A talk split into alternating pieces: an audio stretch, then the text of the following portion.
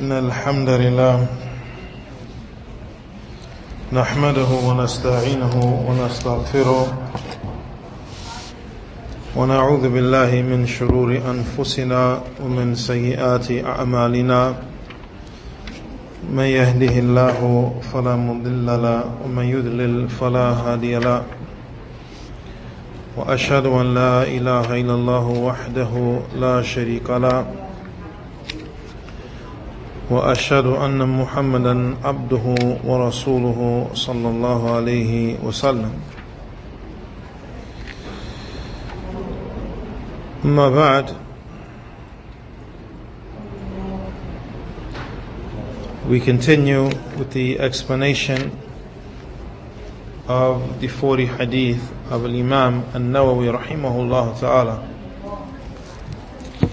And we arrive to Al Hadith Al Khamis. We arrive to the fifth Hadith. عن أم المؤمنين أم عبد الله عائشة رضي الله عنها قالت قال رسول الله صلى الله عليه وسلم من أحدث في أمرنا هذا ما ليس منه.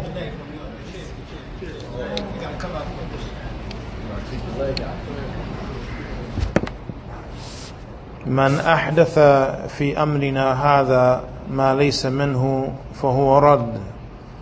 رواه البخاري ومسلم. وفي رواية لمسلم من عمل عملا ليس عليه أمرنا فهو رد. This narration is on the authority of the mother of the believers, the mother of Abdullah, Aisha, may Allah be pleased with her. She stated that the Messenger of Allah sallallahu alaihi wasallam said, Whoever introduces into this affair of ours that which is not from it, it is rejected. This narration is in the Sahih of Imam al Bukhari and the Sahih of Imam Muslim. And in another narration in the Sahih of Imam Muslim, whoever does an action that does not have our affair over it, it is rejected.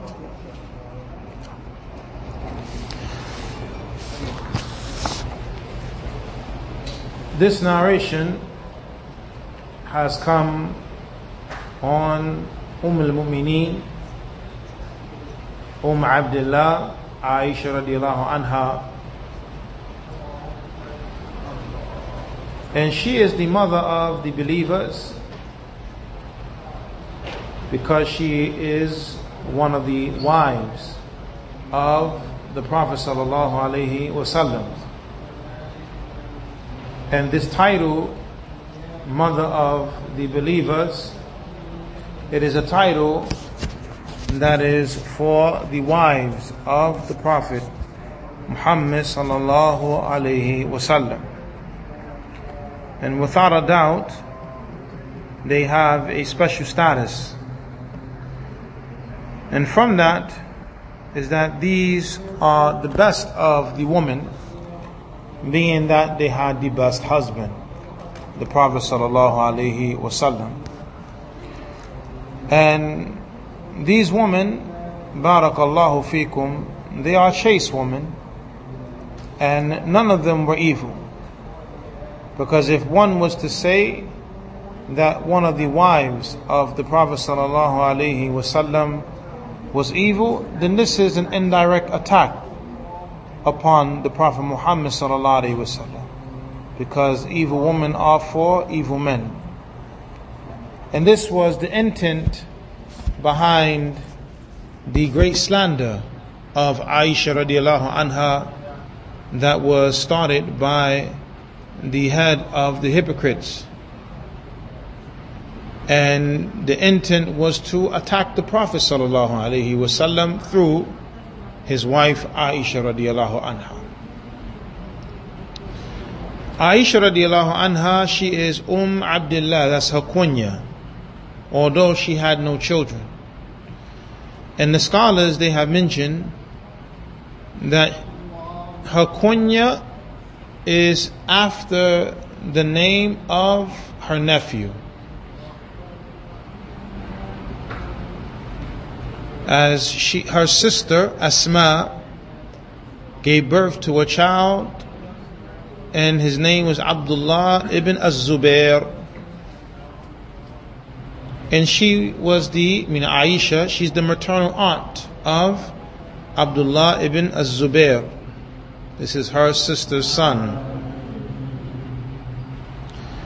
And some have mentioned that she was pregnant, but she lost a child. But that which is the strongest of the opinions is that her kunya is after her nephew, which shows that a woman or a man may be without child and still have a kunya. Abu so and so, even though he has no children. Or Um so and so, even though she has no children. Aisha radiallahu anha,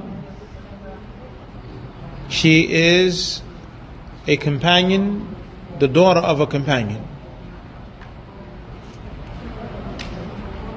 And her father is the great Abu Bakr radiallahu anhu. And she is considered the most knowledgeable woman in this ummah. As it relates to the deen. There was no woman who had more understanding and knowledge than Aisha radiallahu anha. And Aisha radiallahu anha, she is amongst the companions who have the most narrations on the Prophet sallallahu alaihi wasallam.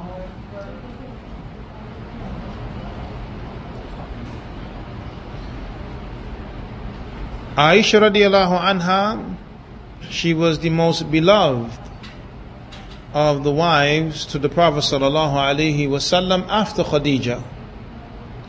As the Prophet sallallahu alaihi wasallam was asked, "Man أحب الناس إليك قال عائشة قيل ومن الرجال قال أبوها وكما قال صلى الله عليه وسلم it was said to the Prophet صلى الله عليه وسلم who's the most beloved of the people to you and he said Aisha and then it was said and from amongst the men he said her father Aisha radiallahu anha is the third wife of the Prophet Muhammad sallallahu alaihi wasallam. He married her after the, after the death of Khadija and after he married Sauda.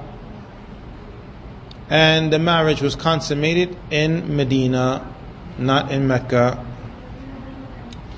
In any event, Aisha radiallahu anha, she narrates this narration which is one of the great foundations in the religion, and that is the judgment of the outward actions. The hadith of Umar bin Khattab, إنما الأعمال بالنيات, that indeed actions are by the intentions, that's the judgment of that which is inward. This hadith of Aisha radiallahu anha that she narrates on the Prophet sallallahu alaihi wasallam is the judgment for that which is outward. And those two narrations are considered the foundations of the deen. The hadith of Umar ibn Khattab that the Prophet said actions are based upon intentions. That's in relation to the sincerity of the individual. And the narration here of Aisha radiallahu anha this is in relation to the action being in accordance to the sunnah of the Prophet Muhammad sallallahu alaihi wasallam. Because in order for one's actions to be accepted by Allah subhanahu wa ta'ala, one must meet two conditions. The first condition is ikhlas, sincerity. And the second condition is ittiba', the following of the Prophet ﷺ, following the Sunnah. And this is mentioned in the statement of Allah Azza wa Jal, فمن كان يرجو لقاء ربي فليعمل عملا صالحا ولا يشرك بعبادة ربه أحدا Therefore whoever hopes with the meeting with his Lord then let him work righteous actions and let him not associate anyone in the worship of his Lord. The statement, let him work righteous actions, that's the ittiba. Righteous actions meaning actions that are in accordance to the teachings of the Prophet Muhammad sallallahu alaihi wasallam, and let him not associate anyone in the worship of his Lord. Then this is the sincerity.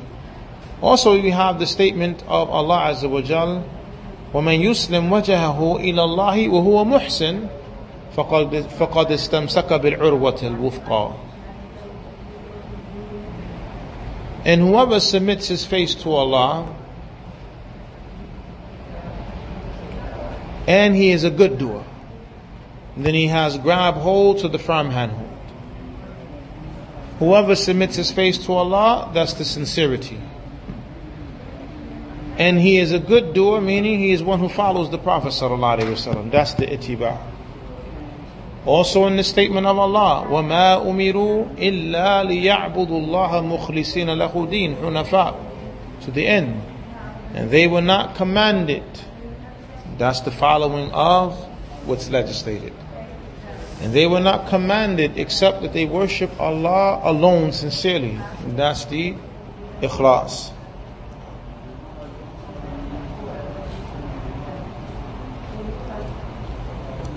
The people, as it relates to these two conditions, are divided into four categories.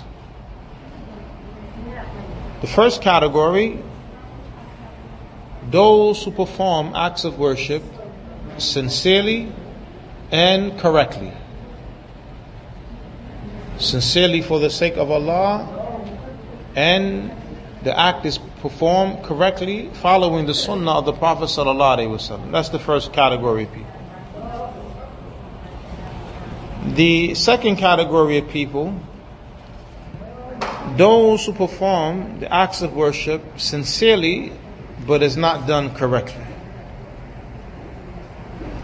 The third category, those who perform the acts of worship correctly, but they do not perform the acts of worship sincerely. And the last category, they have no sincerity, nor do they have any correctness. Out of these four categories of people, only the first category, their acts of ibadah is accepted because they meet both conditions. As for the other three categories, then their actions are rejected due to them not having sincerity in performing the act, or due to them performing the act incorrectly, although they have sincerity, or due to them being void of both matters.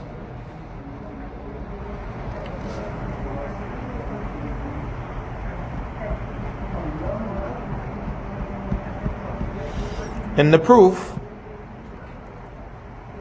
the statement of Allah Azza wa Jal in Al Hadith Al Qudsi, من عمل عملا أشرك فيه معي غيري تركته وشركه that whoever does an act of worship in which he associates other than me with me in that act of worship, I abandon him in his shirk. The act is abandoned.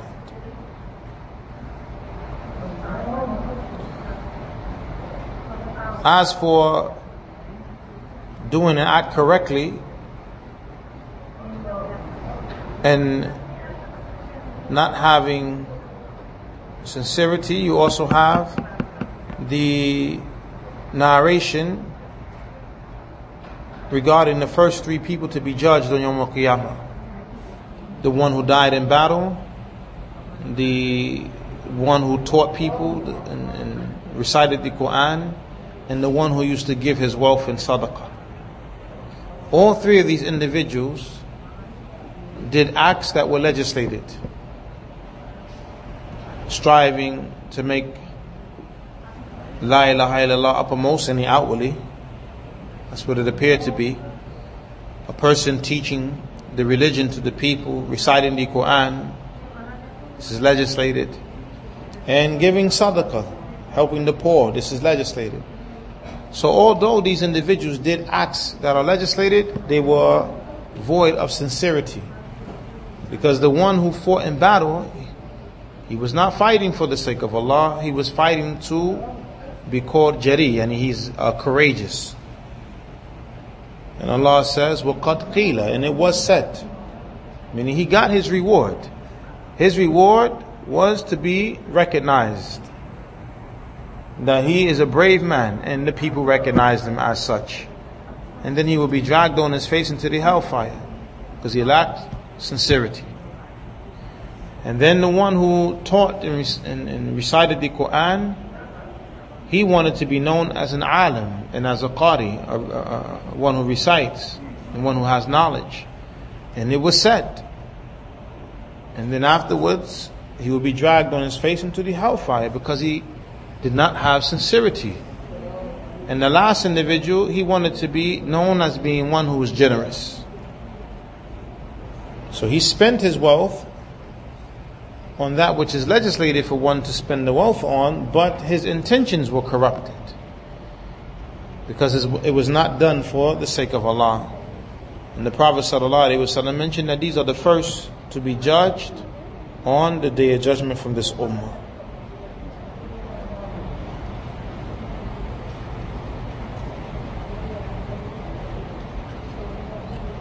As for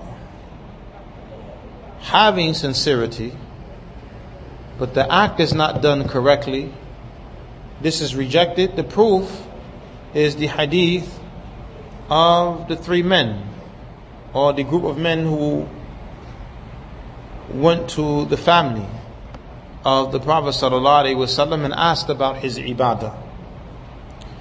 And when they were informed,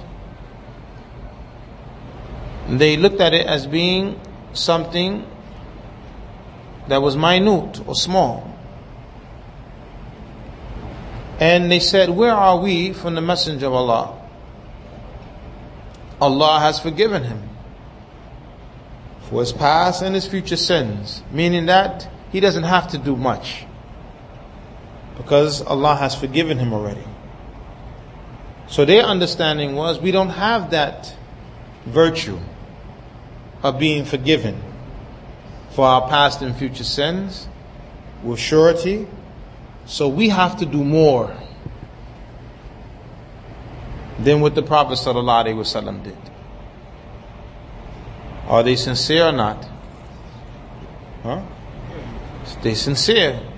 Clearly, they're trying to get closer to Allah. So one he said, "Amma ana sa'asum wa la uftir." One of them said, "As for me, I'm going to fast every day of the year, and I'm not going to break my fast." Another he said, "Wa amma ana sa'usalli wa la arkud." The other one said, "As for me, I'm going to pray at night, the entire night, and I'm not going to sleep at night. And the last one he said, وَأَمَّا أَنَا لَا أَتَزَوَّجْ النِّسَاء The last one said, as for me, I'm not going to get married. Meaning by that, he's going to dedicate his time to the worship of Allah subhanahu wa ta'ala. And he's not going to allow himself to be distracted by marriage. He's going to focus on ibadah. When this news reached the Prophet sallallahu alaihi wasallam, he said to them, هل أنتم الذين قلتم كذا وكذا? Are you the ones who said such and such and such and such? And they acknowledged what they said. And then the Prophet ﷺ, he said, Amma wallahi, or wallahi amma ana, inni la akhshakum lillah wa atqakum lillah. Wa amma wallahi inni la By Allah, I have the most fear of Allah than all of you. And I have the most piety for Allah than all of you. ولكنني أصوم وأفطر وأصلي وأركض وأتزوج النساء فمن رغب عن سنتي فليس مني The Prophet ﷺ, he said, after establishing that he has the most fear of Allah, he has the most piety than all of them. He said, but still at the same time, I fast some days and I break my fast on other days. Meaning he doesn't fast the entire year. The Prophet ﷺ would fast some days and then some days he wouldn't fast. The Prophet ﷺ say, I, I pray a portion of the night and I sleep a portion of the night. Prophet ﷺ didn't always pray the entire night. And then lastly, the Prophet said, and I marry woman. The Prophet ﷺ was not like a, a monk or a priest where he turns away from that which is lawful, meaning marriage, and then just dedicate himself to worship. Prophets, they married. So the Prophet was establishing that although I'm better than all of you, and I fear Allah the most, I still do these things. So then he mentioned, therefore whoever desires other than my sunnah, other than my way, he's not from me. So the Prophet ﷺ here, he was correcting these companions. Even though they were sincere. They had sincerity. We don't question their sincerity. However, having good intentions is not sufficient in order for the act to be accepted. The act has to be done the way the Prophet did it. Sallallahu Alaihi Wasallam. And this is the lesson the Prophet Sallallahu Wasallam was teaching these companions. That along with your sincerity and your desire to get closer to Allah, you have to follow my way.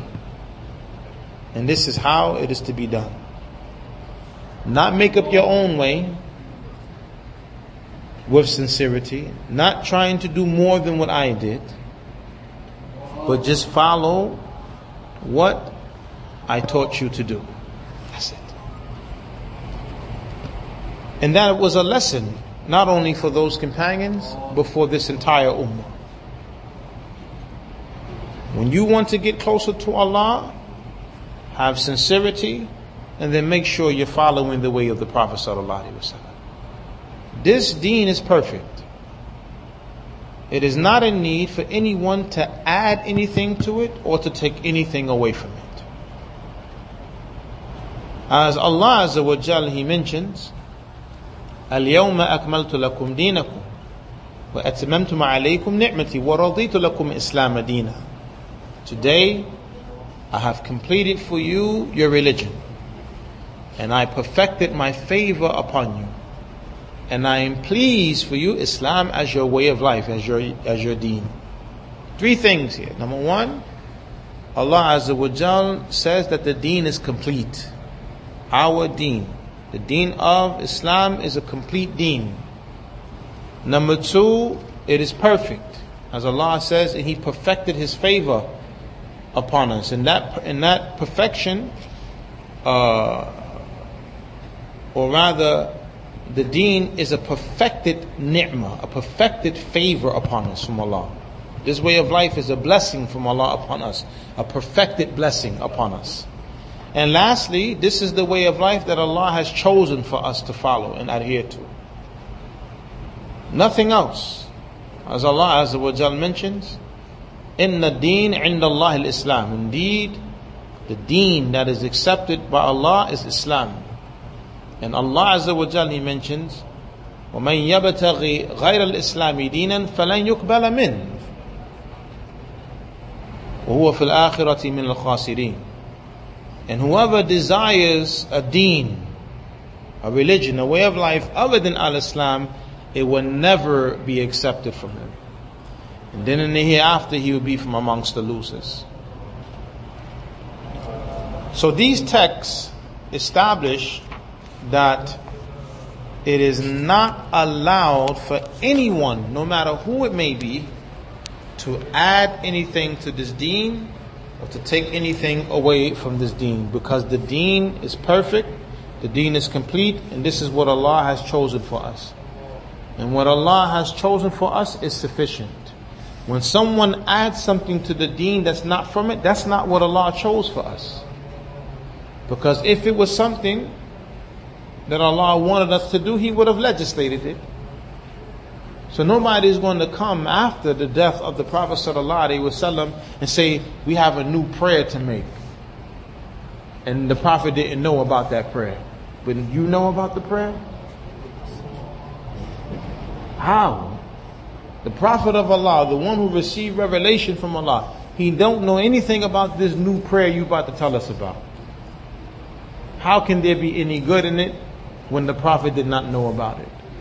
Or the Prophet knew, but he kept it a secret. And we know that that's impossible. Because the Prophet, sallallahu alaihi wasallam, during the farewell Hajj, he said to the, the, the Sahaba, to the Muslims, You're going to be asked about me on the day of judgment. What are you going to say? Have I not conveyed the message to you? He said, You have conveyed the message. Have I not conveyed the message to you? You have conveyed the message. Have I not conveyed the message? You have conveyed the message. He pointed up to the heavens and said, Allahumma shahad. Oh Allah, bear witness, I conveyed the message.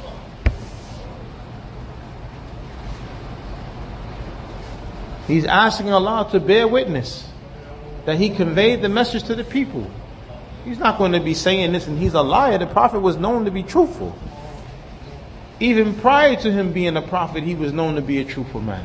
Sallallahu Alaihi Wasallam. So without a doubt, everything that Allah Azza wa Jal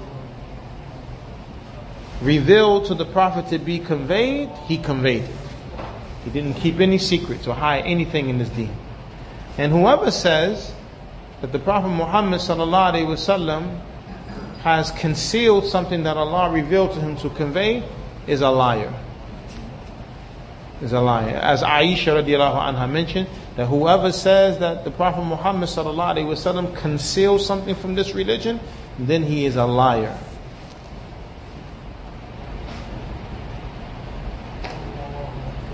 Another point, Barakallahu fikum, is a profound statement that we have from the Imam of Dar al-Hijrah, the Imam of Medina, Imam Malik rahimahullah ta'ala. And as we know, Imam Malik is one of the great scholars of this deen. And he has a profound statement as it relates to the deen being complete and individuals adding to the deen that which Allah did not legislate. He stated, من أحدث في هذه الأمة شيئا لم يكن عليه سلفها فقد زعم أن رسول الله صلى الله عليه وسلم خان خان الرسالة لأن الله تعالى يقول اليوم أكملت لكم دينكم وأتممت عليكم نعمتي ورضيت لكم الإسلام دينا. فما لم يكن يومئذ دينا لا يكون اليوم دينا. Imam Malik rahimahullah ta'ala he stated whoever innovates something into this nation meaning whoever comes with a new practice or a new belief or new whoever comes with something new in the religion amongst this ummah which our predecessors were not upon. Meaning the Prophet ﷺ, he didn't practice this, nor did the Sahaba. Then this individual has claimed, فقد زعم أن رسول الله صلى الله عليه وسلم خان الرسالة Then this individual has claimed that the Messenger صلى الله عليه وسلم has betrayed the message that Allah gave to him. Now, although the person is not saying it verbally, but when someone adds something to the religion, then this is what it means. That the Prophet ﷺ, he knew this, but he didn't tell the people, so now you're telling the people. You see how evil it is to add something to the religion or to try to take something away from the religion? Because if you add something or take something away, you're saying that, and it's called lisan al-hal, is as if you're saying the Prophet ﷺ knew that this matter was supposed to be taught or this matter was supposed to be removed, but he didn't tell the people. But now you're carrying uh, the burden of conveying this to the people. So the Prophet then he betrayed the message then. And that's an evil statement for one to make. Rather, it is apostasy for one to believe that the Prophet Muhammad betrayed the message that Allah gave to him to convey to the people. So it's either one or two things. Either he knew and he didn't tell the people, or he didn't know, but you know. And both are evil. Because when the Prophet died, sallallahu alaihi wasallam, that was the end of the revelation. That was the end of the revelation. As one woman, when she heard of the news of the death of the Prophet sallallahu alaihi wasallam, she cried. And the people had said to her, but we have Abu Bakr and Umar. And Abu Bakr and Umar, they asked her, why are you crying? And she said, because with the death of the Prophet ﷺ, the revelation is cut off now from the heavens. And then Abu Bakr and Umar started to cry also. So this was known that once the Prophet died, wasallam that's it. The Quran is finished and the Sunnah is complete, the Quran is complete, and, and, and there's no more revelation coming down from Allah subhanahu wa ta'ala. There are no more prophets after the Prophet Muhammad sallallahu alaihi wasallam. So no one can come with anything new and say that this is from Allah. Where did you get it from? How did you get this from Allah and the Prophet didn't know about this, and Abu Bakr didn't know, and Umar didn't know, and Uthman. All of these great Muslims, beginning with the greatest of the Muslims, Prophet Muhammad sallallahu alaihi wasallam, and then you look at the rightly guided Khulafa. None of them knew about this matter. You come hundreds of years later, and Allah told you, but He didn't tell them. And this is what you find some of the people of innovation wanting the people to believe. But how do they come and present this matter? They say that the Sheikh had a dream. And the Prophet came, sallallahu alayhi wasallam, to the Sheikh in the dream and taught them something.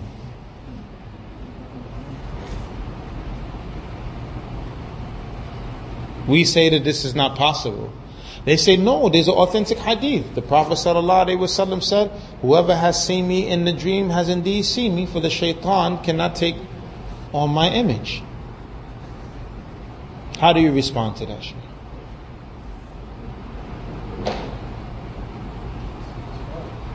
But how do you respond if you, okay, you tell the person it's false, the person quotes the hadith from you. Says the Sheikh seen the Prophet in the dream. The Prophet said, Shaitan cannot take on his form. So that was the Prophet Muhammad wasallam, and the Prophet Muhammad taught the Sheikh this new way to make dhikr. How do you respond? Be patient, inshallah. Give him a chance, inshallah. I guess you're going to be joining the circle, huh?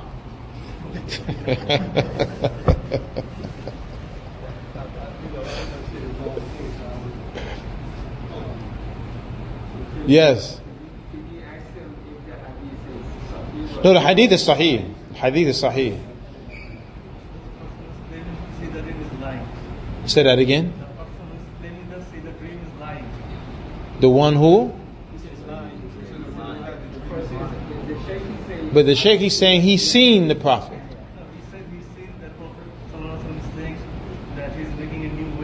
He's teaching him something new. Yes. But he says, okay, how, why is a lie? I seen the Prophet. Because the Prophet Muhammad says shaitan can't take on his image. I seen the Prophet. No, he's seen the dream. He's seen the dream. Huh? He's seen the dream. Let's just say for argument's sake, he's seen the dream. He's seen the dream, but he didn't see the Prophet. Yes, the Prophet says shaitan cannot take on his image. But shaitan can take on the image of someone else and pretend to be the Prophet. That's number one. And if you don't know the descriptions of the Prophet Muhammad sallallahu alaihi wasallam, how you know whether or not you've seen Prophet Muhammad sallallahu alaihi wasallam? Many of the Muslims don't know the, the description of Prophet Muhammad sallallahu alaihi wasallam from the text. You have some people who say they've seen Prophet Muhammad sallallahu alaihi wasallam. He had no beard and he was in a suit and tie. Ya Rab. Prophet Muhammad came to me last night. In order for one to say that they seen the Prophet sallallahu alaihi wasallam for sure, the person must know the description of the Prophet Muhammad sallallahu alaihi wasallam. So yes, the hadith is authentic. The shaitan, Iblis cannot take on the image of the Prophet sallallahu alaihi wasallam, but he can take on the image of other than the Prophet and then pretend to be the Prophet. The second matter, the dreams of a human being who's not a prophet is not revelation. The dreams of the prophets are revelation. We have a portion, I believe the hadith was uh, 46, of prophethood that remains with the people, and that's a good dream or a righteous dream. And that is that you see something good in your dream, and then it comes true. You see yourself making hajj in your dream, and then Allah blesses you after that to make hajj. But not every dream we have is like that. Another point, going back to the text, that the deen is complete. So it's impossible for the Prophet ﷺ or Allah to send the Prophet to a person in the dream and then teach them something new after Allah says that He completed the religion and perfected it. Because what's completed and perfected by Allah, no one can make better. No one can add to it. And no one can take away from it. Another matter, the Prophet ﷺ said that Allah will never unite this ummah upon misguidance.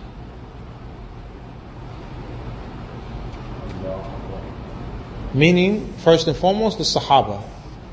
The Sahaba will never agree to something wrong. How can it be possible for something to be the religion and it was unknown to the Sahaba? And they learned directly from the Prophet ﷺ. These are the companions of the Prophet Muhammad. They learned directly from him. They were there when the revelation was coming down. Some of the Sahaba described how the Prophet would be sweating because the revelation would be so heavy upon him.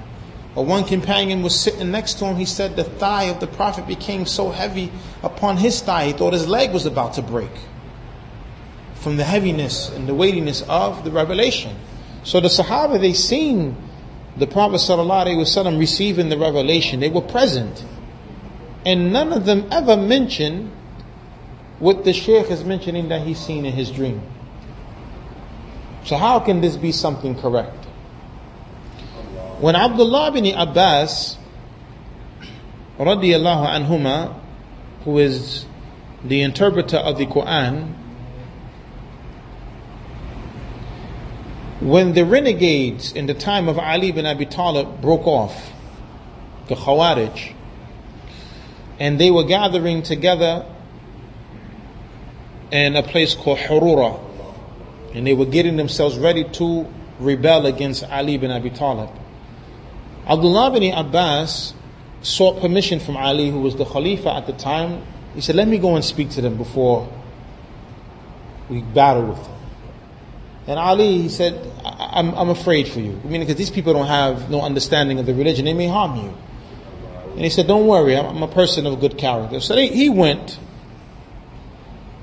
And when he got there, and they were, some narrations mentioned it was about 6,000 of them. They were in the thousands. And when he got there, they were reciting the Quran. It sounded like the humming of bees. And when he went amongst them, they started to criticize him because he had a nice uh, garment on. And he re- refuted them. The point that I'm making is that he said to them, and this, is, this is the shahid, I come to you from the son-in-law and the cousin of the Messenger of Allah and from the companions. And none of us are with you. Look what he used as a proof from the beginning that they were upon misguidance. None of us are with you. Even though Ali and Muawiyah had a dispute and a disagreement, but none, none of the two sides were with those individuals which was the clear indication that they were upon misguidance. When you can't find one companion doing what you're doing or saying what you're saying in the deen, it is a problem. Because what Allah says, والسابقون الأولون من المهاجرين والأنصار والذين اتبعوهم بإحسان رضي الله عنهم ورضوا عنه. And the first and foremost to accept Islam from the migrants, those who migrated from Mecca to Medina, and the Ansar, those who received the migrants and aided them, and look, and those who follow them. Allah is pleased with them and they are pleased with Allah. So if you don't follow them, that means what? Allah is not pleased with you. That's the opposite understanding. If you don't follow those first Muslims, Allah is not pleased with you. It's clear verse in Surah Al-Tawbah, verse 100. Another proof. ومن يشاقق الرسول من بعد ما تبين له الهدى ويتبع غير سبيل المؤمنين نوله ما تولى ونسله جهنم وساءت مصيرا and whoever opposes the messenger meaning whoever opposes the sunnah for those people who like to say, we don't have to follow the sunnah. Okay, Allah says, whoever opposes the sunnah, meaning the messenger, uh, whoever opposes the messenger, meaning the sunnah, because the messenger came with the sunnah. salam. As well as the Quran. Whoever opposes the messenger after the guidance has been made clear to him, meaning after the proof is established upon the person, the person knows better, and then he goes the other way. And look what Allah adds and he follows a way other than the way of the believers. Who are the believers at this time when the verse came down? The Sahaba, the companions.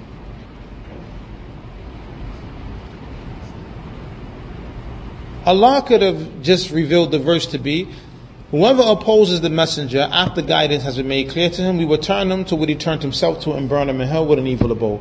Khalas. The point is made. But Allah added after mentioning opposing the messenger, and he follows a way other than the way of the believers. The first believers are the companions. So first and foremost is talking about them. So if you follow a way other than the way of the companions, Allah threatens you.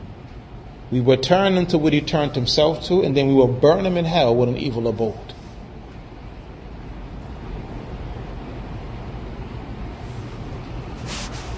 the Prophet ﷺ himself mentioned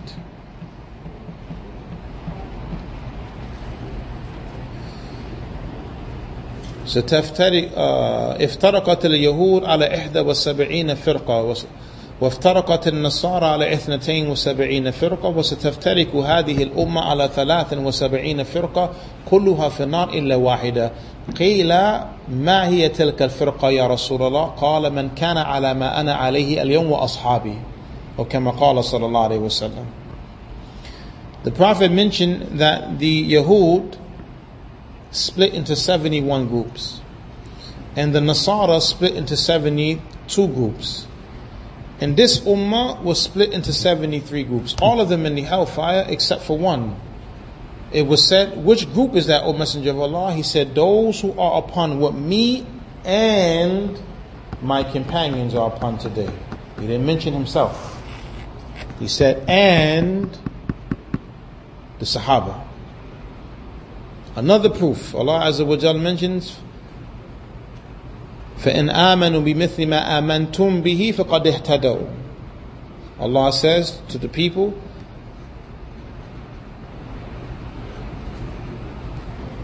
or to the Prophet sallallahu alaihi wasallam and the Sahaba if they the people believe like you you was here is in the plural it's not in the singular بمثل ما آمنتم به not بمثل ما آمنته so here Allah is not just talking about what the Prophet believed.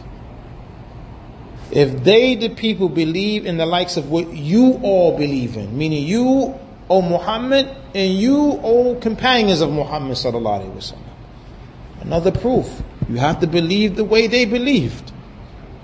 Then, so Allah says, and if they, the people, believe in the likes of that which you all believe in, then they'll be guided. So now, what's the opposite understanding? If you don't believe the way the Prophet believed and the way the Sahaba believed, then you are what? You're misguided. These are the proofs. Many, many, and we can go on and on about the proofs of following not only the Prophet Sallallahu Alaihi wasallam, but following the Sahaba. Because in most cases, you're going to find that a Muslim says he follows the Quran and he follows the Prophet Sallallahu Alaihi wasallam. But not everyone mentions that they follow the Sahaba. And that's very key. Because the Sahaba as a group, as a united group, they're infallible. They will not make a mistake when they unite upon something. As for when they differ, then we look to see who has the proof with them. But for sure, the proof is with someone from amongst them. It's not ever going to be a case where the Sahaba differed and all of them were wrong. And then now someone who comes after them is right. Because the Prophet said that his ummah or Allah will never unite his ummah upon misguidance. So if all of the Sahaba are wrong, that means that they are united upon something that's what? Incorrect. So the truth is always present amongst the Sahaba. Even when they differ, someone from amongst them has the haqq. We just have to see who has the evidence who has the evidence. But the truth is not going to leave from them. So anyone who claims that he has seen a dream and Allah said to him in a dream that he doesn't have to pray anymore. We know for a fact that was shaitan. Or Allah said that the person has done well, so now he's allowed to take on nine wives instead of four. You have people who make statements like this. Well, the Prophet ﷺ came to him in a dream and told him because he paid zakat for 20 years straight, he doesn't have to pay zakat on his wealth anymore.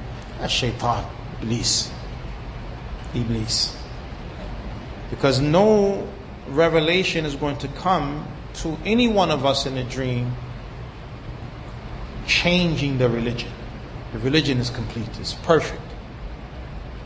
And you have to stick to that principle. Anytime someone tries to come to you give you something that the Prophet Muhammad did not know or he did not do, he did not teach, and the Sahaba did not know it, did not do it, it did not teach it, you go back to these foundations. The religion being perfect, the religion being complete. And this is how you will save yourself from falling into the hands of the people who take advantage of the ignorant youth. How do you think that, as an example, these terrorist organizations are able to trick the Muslim youth by distorting the religion and bringing something in the religion that was unknown to Prophet Muhammad But if you hold on to the principles, you can't get tricked like that. Because you're going to keep going back to what Allah says, and what the Prophet said, and what the Sahaba said, and what they did. And what these individuals are doing, that's, that wasn't known to Prophet Muhammad. That's a new matter these people are bringing into the religion and saying it's the religion. So this, th- these principles, these texts are a means of protection for you, for the youth, the, the, the, the our uh, male youth and female youth. Because we have, unfortunately, in this day and times, people who don't want good. And people who take advantage of the ignorance of the Muslims. So it's very important that we uh, familiarize ourselves with these points and be firm upon them and don't waver. No matter how beautiful a person's speech may sound, if it's new, it's not you. All right? That's in the religion, that is, okay? In the matters of the dunya, alhamdulillah, as long as it's not hurt, harming you. And people like to say, oh, so everything is bid'ah? All bid'ah is no good? Yes, in the deen, all bid'ah is, is evil.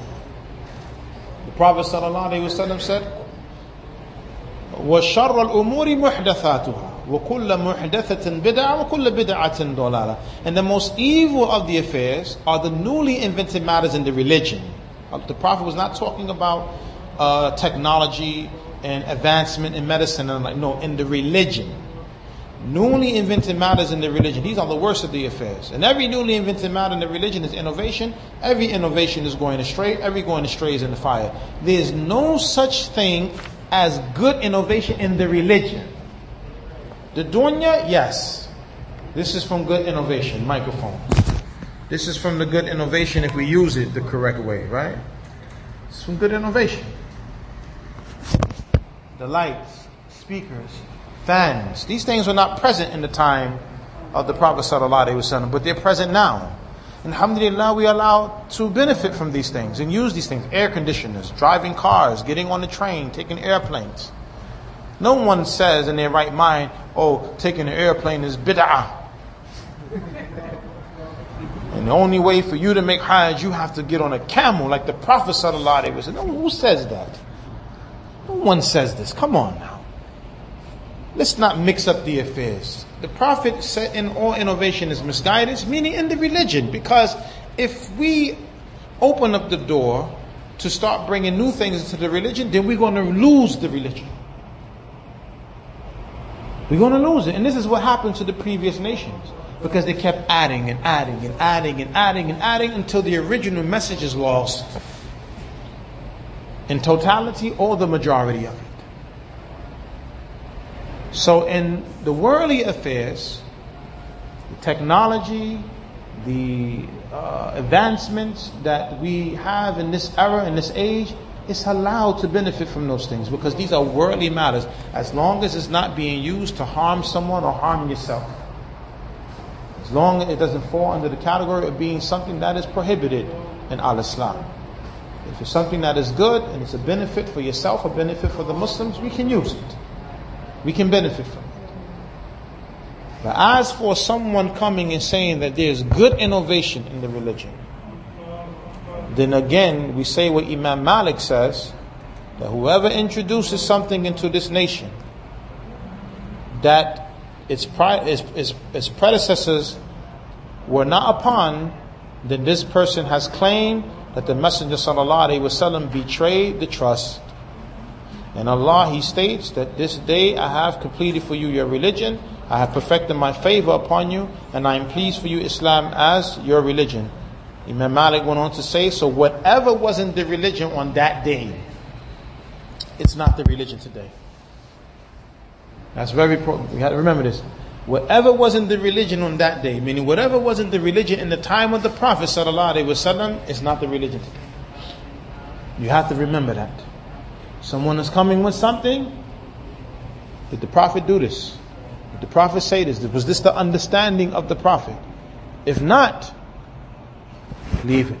Same thing with the Sahaba. These, these are the measuring uh, stick or the, tape that we use to measure statements, actions, and belief.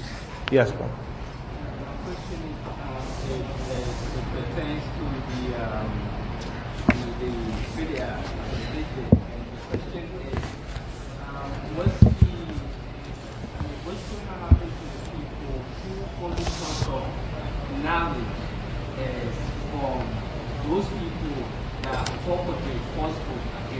Islam, like, for bringing something new in your religion, Mm-hmm. right? What's, what's, what would, I mean, what would be the judgment on that? It depends. on- If you not have people like you, like you sitting here, like, It depends because sometimes individuals who, who bring things new into Islam, they're not really Muslims to begin with. They're pretending to be Muslims. They're hypocrites. Like in the case of Abdullah ibn Saba.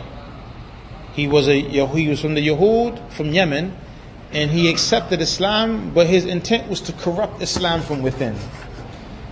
He was the cause of Uthman being killed because he was going around saying things about Uthman under the under the banner of commanding the right and forbidding the wrong.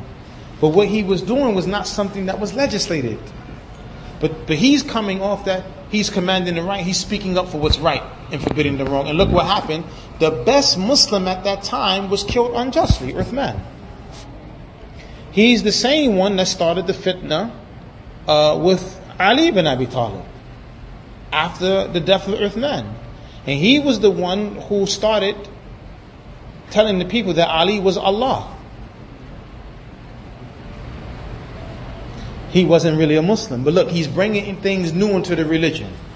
What's his intent? To corrupt the religion from within. Because if a person is not a Muslim and they bring in something to you religiously, you're going to be on guard. You're not going to take it. You're not, you're not from my religion. I'm not going to take religion from you. But someone who comes to you as a Muslim and he has the outward look of piety and he's reading Quran, you may let your guard down. So this is why you have to hold on to those principles always.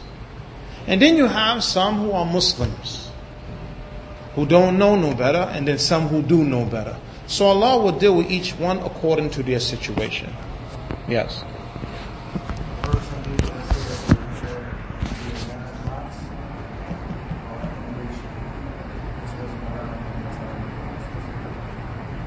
Allahu Alam. I haven't read anything from the scholars regarding that. Allah knows best. I don't know.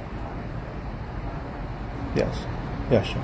It's time. Inshallah ta'ala, we'll stop at this point. Whatever is correct, the praise is for Allah subhanahu wa ta'ala alone. Whatever is incorrect, it is from myself.